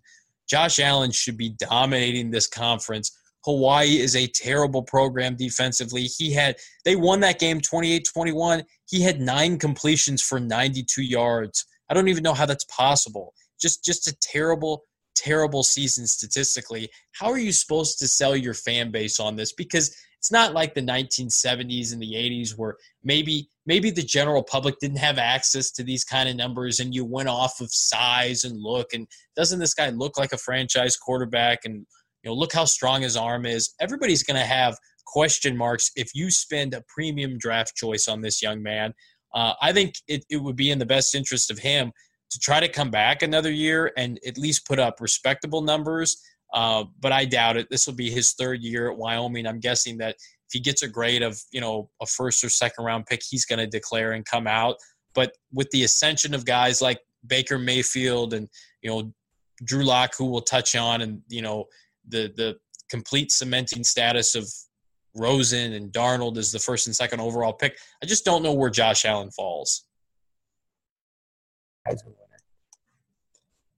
Lamar Jackson is probably one of my favorite players in this draft, and I I cross my fingers that he is a realistic option for the Cardinals where they are picking. Presumably, that's going to be between maybe seven to thirteen uh, if they do finish five and 11, 6 and ten, uh, and it's offensive and demeaning to him when he is being asked to or floated around by you know so-called draft experts to switch positions to you know tight end or hybrid wide receiver. He's 6'3, 215. He's lean. And I think that'll be his biggest question mark going into the next level because we've seen some of these guys um, come into the league like an RG3 and not be able to hold up physically. But he is an absolute stud on the football field and just an offensive machine. And unlike a Josh Allen, he's improved in terms of his completion percentage. He was 54 his freshman season, 56 last year when he won the Heisman. He's at 60, almost 61 now, which is, you know what, that's that's good enough for me when you excel as a quarterback in so many other areas. Okay, he's got 25 touchdowns this year, had 30 last year, um, and then on top of that, you get all the exceptional um, exceptional rushing ability that he has, where he averages over 100 yards rushing a game. Uh, he puts up continuously. Yeah, it's it is. He's just an offensive juggernaut. He's he threw for over 3,000 yards this year, almost 3,500 again, like last year, while rushing for over a thousand yards. I think he rushed for 20 touchdowns last year. And again, it's not going to be the same case in the NFL, but man, what an explosive weapon to have. He is unlike any quarterback that's coming in the NFL, I think, since Michael Vick. And needless to say, he's unlike any quarterback the Arizona Cardinals have ever had. He would probably be my first choice of those second to third tier quarterbacks that they'll have access to over, say, a Baker Mayfield, just because of how crazy athletic he is. And you get the right head coach that buys into this young man because, from everything I've heard, he's a terrific human being. Um, Bobby Petrino has has mentored him for the last couple seasons, so you know he's well coached. He plays on a team now that is unlike last year's team that had a nice run. This Louisville team was not super talented, but yet here he was beating you know quality teams like North Carolina. Threw up three touchdowns, rushed for 132 yards, three more scoring you know touchdowns on the ground. I know Florida State, you know, statistically didn't have a great season. They lost their quarterback, but you know he beat Florida State this year, put up 31 points. Uh, I think he is somebody who can change the face of the NFL again as we see these non-conventional quarterbacks having success. Um, to me, his biggest question mark will be can he hold up long term? Because after he goes through you know his progressions, assuming he gets to that point where he's able to come off his first and even second read, if he's going to want to take off, he's, if he's going to have success running the football, will he hold up with that frame? Is it a scenario where if you're the Cardinals and you've got him and you say, okay, we don't want to take the Ferrari out of the garage just yet. You know, it's going to be enticing. He's going to tear up the preseason. You know, he may look better than Blaine Gabbert if they're fortunate enough to draft him. Are we going to be able to subject him to what could still be an offensive line that's a work in progress, receivers who are undeveloped, or let's get him on a meal plan. Let's get him in the weight room for 12 months in our system and take a look at him and unleash him in 2019, similar to what Kansas City's kind of doing with Patrick Mahomes, although Mahomes, different body type, probably better equipped to take an NFL beating. But man, he to me he has everything going for him. He's really kind of flown under the radar after a dominating Heisman winning season last year. And he didn't do um, anything um, worse to deserve it. Like he could, he should be in the Heisman conversation this year with how he played. He was just incredible this year too, but people overlooked it because he already won it. Yep, and he is, I think, a finalist with Baker Mayfield. And um, I think he's going to be somebody with a big chip on his shoulder. He's earned the right to leave and to be drafted in the first round. I don't buy into the fact that people are saying he's a second or third round prospect. You don't put up these kind of numbers you're gonna go. He's gonna go run a four four at the combine, and you're you're gonna see just a freak show in the same sense that you know Julio Jones dominated the combine. Some of these you know elite athletes, Patrick Peterson, he's going to dominate the combine like we've never seen from a quarterback. And if he has even a semi competent pro day or workouts for teams throwing the football, um, he's going to be drafted in the first round, no doubt. He doesn't need to go to the Senior Bowl, none of that nonsense. Um, as long as he checks all the boxes off the field, uh, I don't I don't see how a team when you compare him to Baker Mayfield, which we'll get into, where you've got to sell the undersized factor, you've got to sell the off the field stuff to an owner. Lamar Jackson is the opposite, and I think he would be a tremendous draft pick for the Arizona Cardinals. Yeah, I think part of it is when you look at a guy like Lamar Jackson, part of it is you have to not just adapt your scheme and offense to them, but you want to let that player be that player. And what Lamar Jackson has done is he's basically totaled almost about 4,000 yards rushing the football. There's running backs in the uh, the college football who are incredible NFL running backs, and they don't get 4,000 yards. It is an insane type of player who is able to have that change of direction, that speed to be able to do it. Where we talk a look about like him as a passer, he's still been in development as a passer. He, he I believe, uh, either believe it was either a wishbone offense or didn't end up starting playing quarterback until much later. I think that when he gets into the NFL, you'll start to see some rapid development, very similar to the, the quarterback who I compare him to the most. I don't compare him to Michael Vick because Michael Vick was even less accurate. He was still um, as much of a running threat. He was not nearly as developed as a passer the guy who I compare him to, I think that he'll be similar to, even though the body type is different, is a Cam Newton. Uh, Cam Newton's a guy who's not going to end up throwing for you know 67% completions, but he's a guy who's going to go out there, make the tough throws. Um, he's going to have maybe some limitations that you can see at least depending on what goes on with surrounding him. But when you look at talking about that thing that makes him special, it's that running ability in which he'll be able to um, just have these extra yards where even though you might throw for 250 yards and you'll pick up another 100 on the ground. I think that he would be a tremendous pick. The big question I have with him, of course, is is the NFL going to view him not necessarily just as a quarterback because I think that they will. They'll, they'll give him not just that shot at quarterback, but I think he could be under a while. The question is, are you going to be able to adapt your scheme to the player to where you're able to not just keep him healthy, but at the same time let him be able to be that guy? And I, I think it's going to take a not just a special coach, um, but it's going to take at least a bit of mentoring. Maybe it takes a little bit of time to get him on the field, similar to like a Teddy Bridgewater, um, not playing throughout a lot of his year. But I think Lamar is a guy who uh, if you take what he's done, at least in college football, and look at the next level, I think he's a guy who could excel in a lot of different ways. Um, maybe similar to how, if you look at how the Seahawks have used Russell Wilson um, with putting those legs on display and finding those mismatches. Uh, he's a guy who is ultra talented. And honestly, if you're taking a look at with ranking quarterbacks, maybe you could say because of the pro style and the recognition, the first two are the safer pick, and he's a little bit riskier. This is a risk I wouldn't have a problem taking. Uh, this is a guy who I think that uh, even if you're talking about a uh, questioning a lot of the different talents about skinniness or frame. I think he's going to go ahead and answer a lot of these questions during the pre-draft process, and it would not surprise me at all if he's still a first-round pick. All right, uh, let's go ahead and we're going to go ahead and talk about this is one Heisman winner. Let's talk about the guy who seems to be right now the current finalist for the Heisman and probably one of our favorite quarterbacks in the NFL draft this year. That's going to be Baker Mayfield, and he has just been having a after last year being a Heisman finalist, having an unbelievable season for college football. We're like, okay, that was kind of it. This is this is how I felt. Was I felt this is it. All right, he's had an awesome season. I think he's probably just going to be a college quarterback only. We'll see if he's going to have probably the downturn this year. And he goes out and expands on having one of the greatest seasons in college football by having an arguably even better season in college football. He's brought the team back to the playoffs. He's had some crazy wins as far as for being able to go out and just dominate the competition that's been out there. Uh, what are your thoughts, at least, just on Baker? And do you think that he's a guy who, uh, when looking at the not just the off-field side, but the on-field, do you think he's a guy who has what it takes to be at that NFL level? Well, first, let's talk a little bit about his numbers. They are video game esque.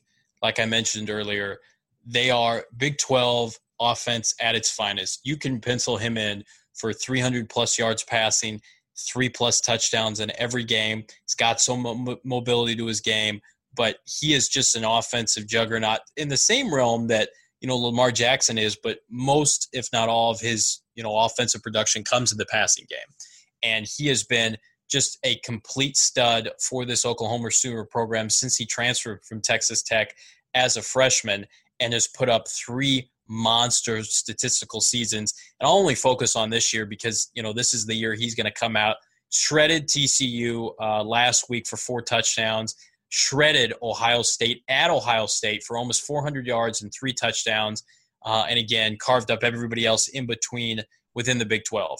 Uh, with that being said. I think the biggest thing that's going to work against Baker Mayfield is not that he is undersized, because we've seen these guys have success the Dak Prescotts, the Drew Breeses, the Russell Wilsons, Tyrod Taylors. We've seen guys come out of college undersized and have success in the NFL. Uh, the most successful is Drew Brees from a passing standpoint. He's going to be a Hall of Famer. I mentioned earlier, Russell Wilson, I think, is taking that next step this year as an elite pocket passer and then as well as the playmaking ability that he offers. Baker has those same kind of attributes. He's got a good enough arm. He's super accurate, completes over 70% of his throws. Is he mature enough to take on a franchise and be the CEO, the guy in your franchise to be the face of your program? I don't know. I don't know that question because I had the same questions with Johnny Manziel, not to the same extent, because I do think Baker is more of a grown up.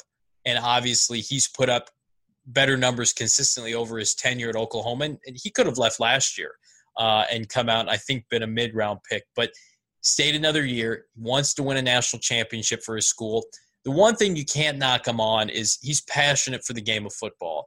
And we've seen some of the antics on the sideline.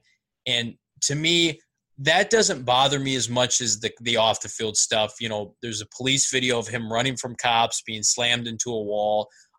Uh, that's going to scare me more than anything.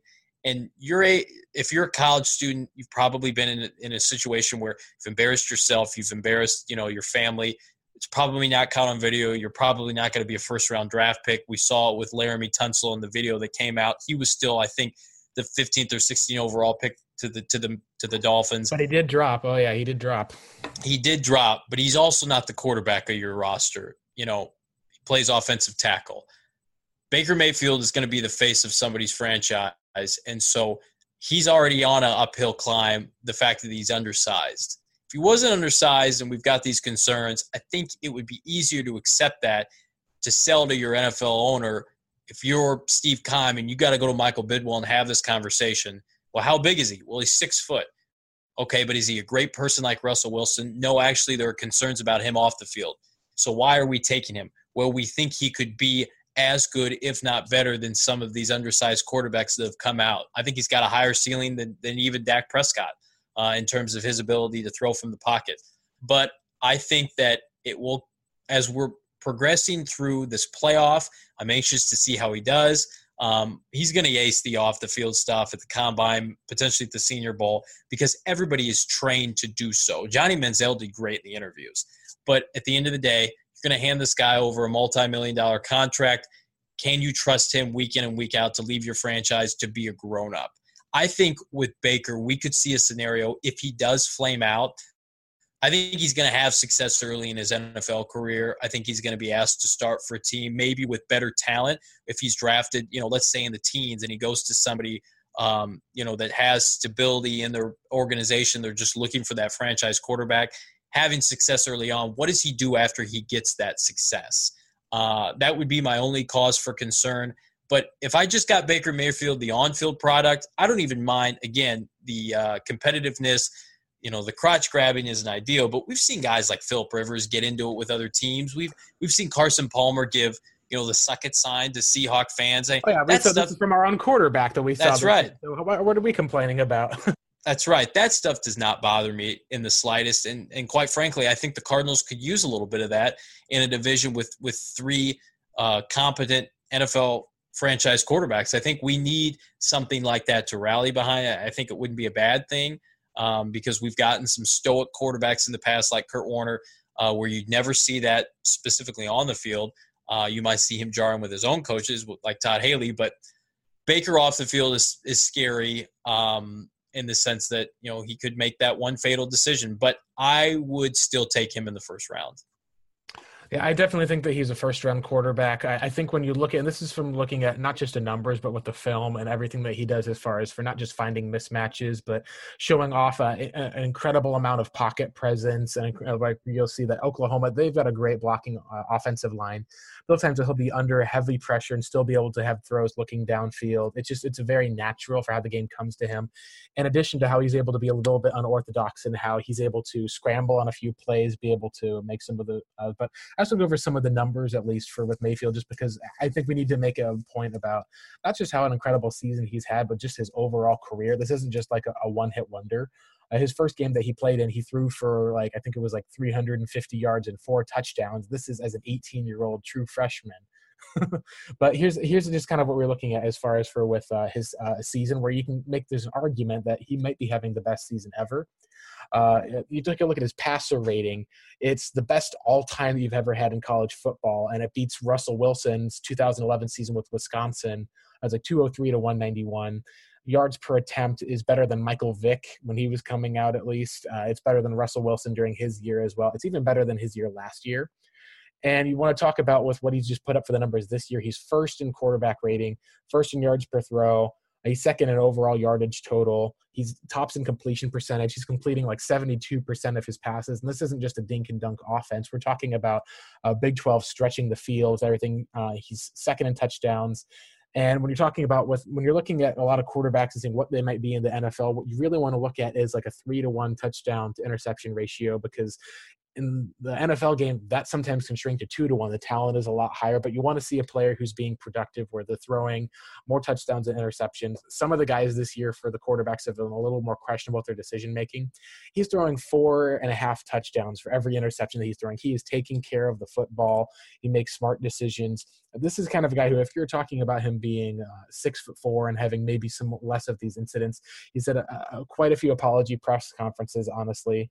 Um, I think that's kind of the biggest area, at least. But unlike Johnny Manziel, who you know had like alcohol and drug problems, uh, I think the biggest difference between the two, at least just from people who've talked to him and scouts, is Baker Mayfield studies his ass off. This is a guy who's gone and back and is committed to improving year in and year out. Uh, every single year that he's been in college football, he's improved. You've been able to even see it in his play this year where you can see pocket presence improvement.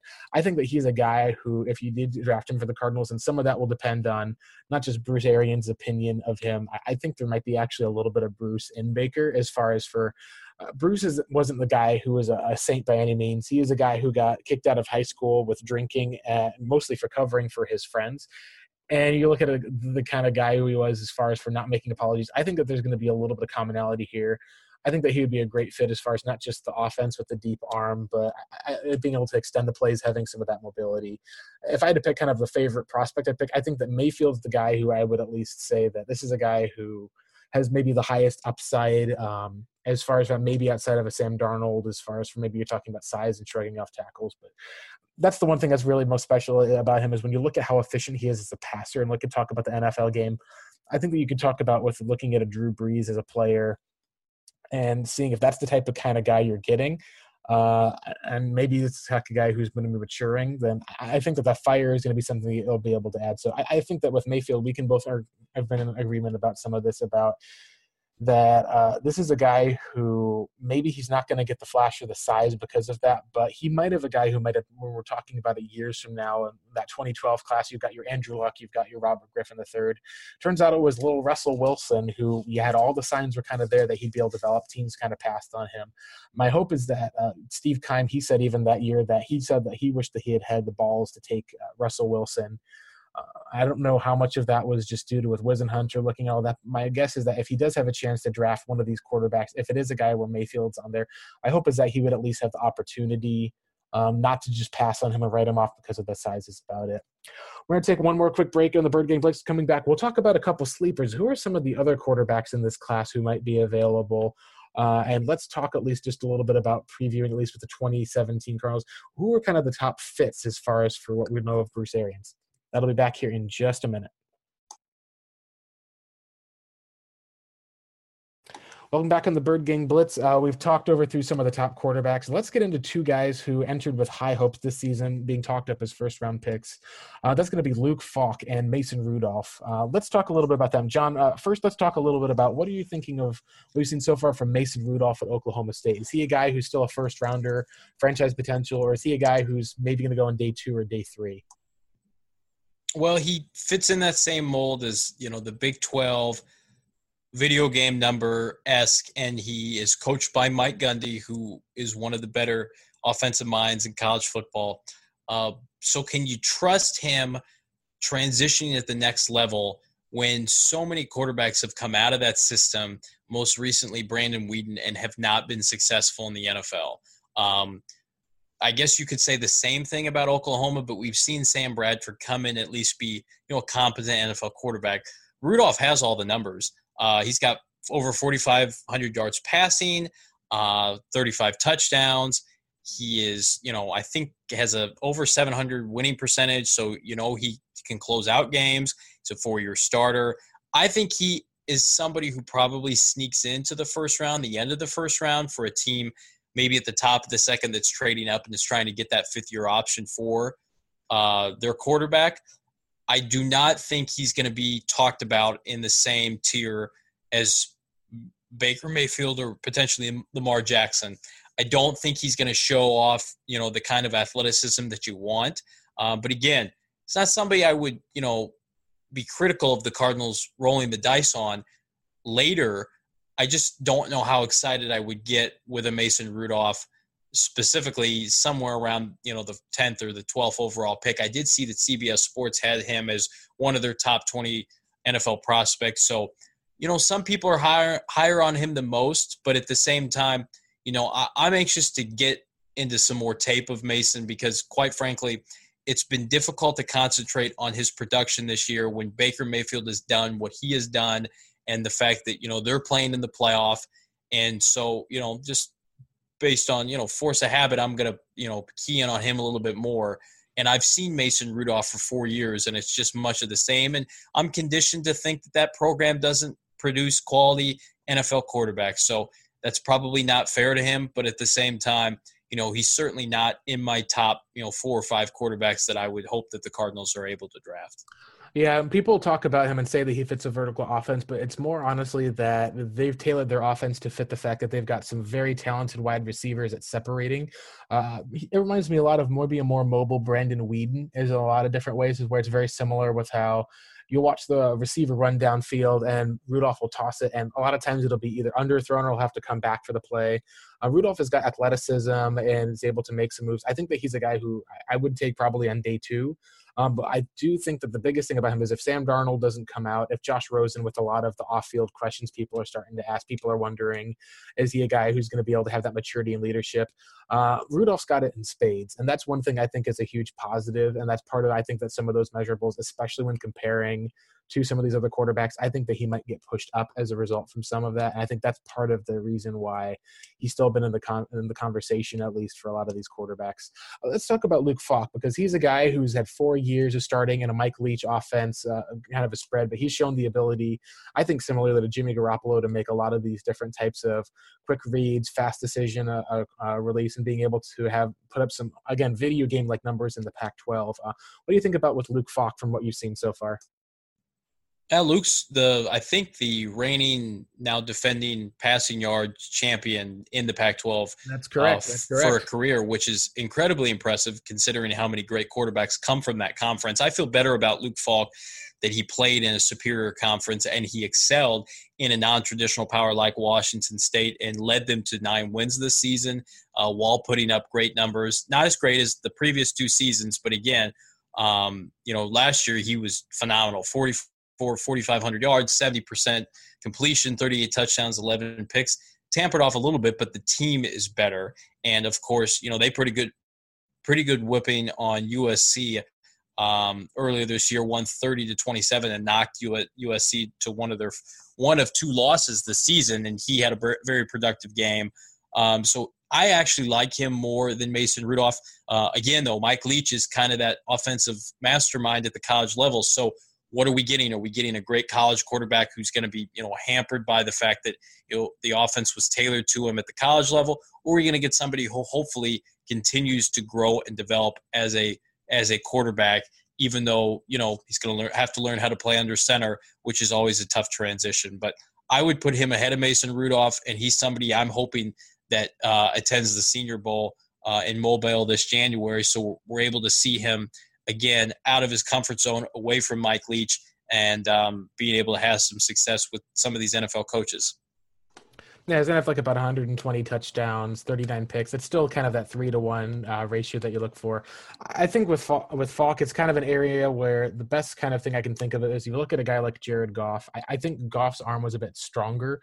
We look at how they've had separating, and, and the, but the biggest thing with with Falk is that I think he's a quarterback that you can win games with. Uh, I don't know how much you'll be able to win games because of him in a lot of sense as far as for uh, being able to make up for players when things go down, but uh, when players are there, he's very, very a smart quarterback. He's gifted. He's able to make especially very well placed throws, especially anywhere within kind of that 15 uh, yard range. I think that's kind of where you look at a guy like Garoppolo. It's very, very similar, and he's a guy that a lot of teams would honestly be able to love to have. Uh, there's some questions about with concussions as far as for that, and I know he was benched for one or two times in the this game. Uh, I think that'll be some of how the medicals will shake up. Might be the biggest determinant about whether he's a guy who goes on day two. Maybe a team loves him enough to go ahead and take him in that day one of the draft. Maybe it's a little too much for the quarterbacks this year for that, but I think that'll be what kind of determines him. If you start seeing him with the draft, you don't hear as much news about it, and he kind of ends up going on like round six. That's kind of when you'll know at least maybe he's taken a few of those hits. But as far as productivity goes, very uber productive. Uh, I think that he'll be a guy who's at least going to get a chance to start the NFL. Maybe it's a guy that you won't be able to see make um, all the throws, but if you got a good smart mind, I, I think that he's a guy who's going to end up having a lot of teams look at him because uh, when between him and Mason Rudolph, I think he's a lot more of a even with that offense that he's coming out of. You could maybe say he's a safer pick just because of some of the numbers he's putting up with for the completion percentage, the attempts, uh, the accuracy. We got a quarterback who's not just accurate, but is like able to complete seven out of ten passes accurate, and you're able to say that it's not just all the short passes. There still are mixing in a lot of more of kind of targeting guys down the field. I think that he's a guy who's elevated that program to a different level. Before he came in, Washington State wasn't really a team that um, like you had as far as uh, first quality players, maybe it was years past when you're talking about like with um, uh, with some of the different guys. I think it was it was the last one who was there at least with Peyton Manning, but um, that was probably like the last year you had as far as for the Cougars had uh, a great quality success. Uh, let's go over a couple of the uh, a few of the sleepers at least for that are here. We've got a couple of guys who are potentially could be able to declare at least. Uh, uh we've got Jarrett Stidham's a guy who transferred at least. He's had a, a great year at Auburn. Uh, fits that kind of prototypical size. I think he might go back for another year. Ryan Finley is another name that's kind of um, been catching on a little bit. And then let's talk a little bit about the name that's starting to pick up a little bit more steam, and that's Drew Lock out of Mizzou. Uh, this is a guy who he kind of fits that prototypical size, that arm strength. But of course, questions again, as it usually seems to be about his accuracy. Uh, what do you think about some of these kind of quarterbacks or some of the rise and just with Drew Lock? Is this a name we're going to be hearing more closer to the first or second round April, or is this going to be kind of we'll hear a little bit out of build up some steam, but then taper off, kind of like a Tom Savage did? Well, I think Drew Lock is much more deserving of first round hype than somebody like Josh Allen. Drew Lock carried a very mediocre Missouri team in the ever uh, competitive SEC, whereas you know you look at Josh Allen, who is struggling to win games in his mediocre conference. Drew Lock, I think, broke the record for most touchdown passes by an SEC quarterback this year, which is crazy to think about. He threw 43. I don't know if that led the nation. It's damn close. Uh, again, the completion percentage concerns me. It's at 58. It's about where DeShone Kizer's was last year, 58, 59. And you've seen this year, he's in the 52s. So, again, if you're not completing 60, 65% of your throws in college, probably not going to do it at the NFL level. Mm-hmm. Everybody likes to throw Matt Ryan in my face that he was under 60 at Boston College. I think if you're going to use that comparison, you got to use it with Drew Lock based on the fact that super competitive conference, below average talent, led them to very respectable seven wins. I'm excited to see how he does in the bowl game against Texas. Um, I've heard word that he does not know whether or not he's going to declare, obviously, but at the same time, uh, that program right now, I wouldn't be surprised if he came back for another season to build on this and, and maybe be one of the first overall, you know, in discussion for first overall pick next year. He's got the size. He's 6'4", 225. He's put up some nice competitive games, again, in the super competitive SEC. Uh, most recently put up five touchdowns um, to just two interceptions and almost 500 yards against a quality Arkansas team at Arkansas. So, uh, again, I'm anxious to see how he does. Uh, yeah, in his, in his bowl game against Texas and whether or not he's a realistic option for the Cardinals in the draft. Yeah, especially if you talk about with the Cardinals where they're not able to get into one of those other different options, and perhaps uh, uh, a, a Lamar Jackson just isn't going to be a possibility with Bruce Arians. We saw that before with a, a guy like Teddy Bridgewater. That pick wasn't going to happen with Derek Carr. Just the the stigma of David Carr going in front of him, and the fact that with with Carr he, he still had some limitations. I think that Lock is someone who, um, outside of the accuracy, he does remind me a little bit more of Carr in some of the ways as far as for just with seeing that arm strength and the arm talent and the scheme that he's played in. Um, Uh, he does have a lot of downfield passes, but he also has a lot of really short swing passes. Some of the touchdown totals can come from him being able to deliver accurate balls to his Mizzou guys and a lot of yards after catch. I've been able to notice. I think it's an area where if he came back for his senior season, similar to uh, how we saw with a guy like uh, with Baker Mayfield did this year, we could have declared for the draft. Uh, I think that is a class with next year with some questions. If he goes back in and kind of puts up another year uh, where you're talking about like you know he can show that he improves on the completion percentage. He can able to improve on um, maybe not throwing for 43 touchdowns. That's like an insane amount but he's already at least been able to show that he can uh, perform at a, a, a pretty high level at least. Perhaps there's going to be some limitations, but if he's a guy that you start to look at as saying, hey, we want to try to look at not just one quarterback, um, bringing a guy who's maybe a development, uh, a guy who you can maybe develop who could be a starter uh, maybe he comes in and takes the job and surprises you. Um, I think that ultimately it's going to come down to um, the fact that when you're talking about accuracy, he's a guy who's got a laser rocket arm. I just haven't seen so far from what I've uh, watched and seen from it, especially with reading up on some of the scouts. We just have not seen that that touch that he's able to be uh, to be able to make to be able to kind of have some of those placement of passes. Matt Ryan completed under 60% of his passes but it was still about 59.9% for his career. We're still looking at about 54 or 55 or so for Lock. I think that he's a guy who we could end up seeing kind of hover around, but I think that that's going to be a really hard thing for NFL scouts to get around. Um, but we've seen, at least with his play on the field, he's been able to lead that Mizzou team to victory. And that's part of the, there's kind of an always a little factor that comes with quarterbacks as far as for with um, kind of, I guess you could say that it factor um, that comes with it. I, I, think that's something that if he's got that, then he's going to get the attention of the league, and maybe it's a part where he'll be able to carve out a nice career. Uh, I do think though, if he goes back for another year and comes in, he might be you might be looking and talking about one of the top 2018 quarterbacks looking at coming out.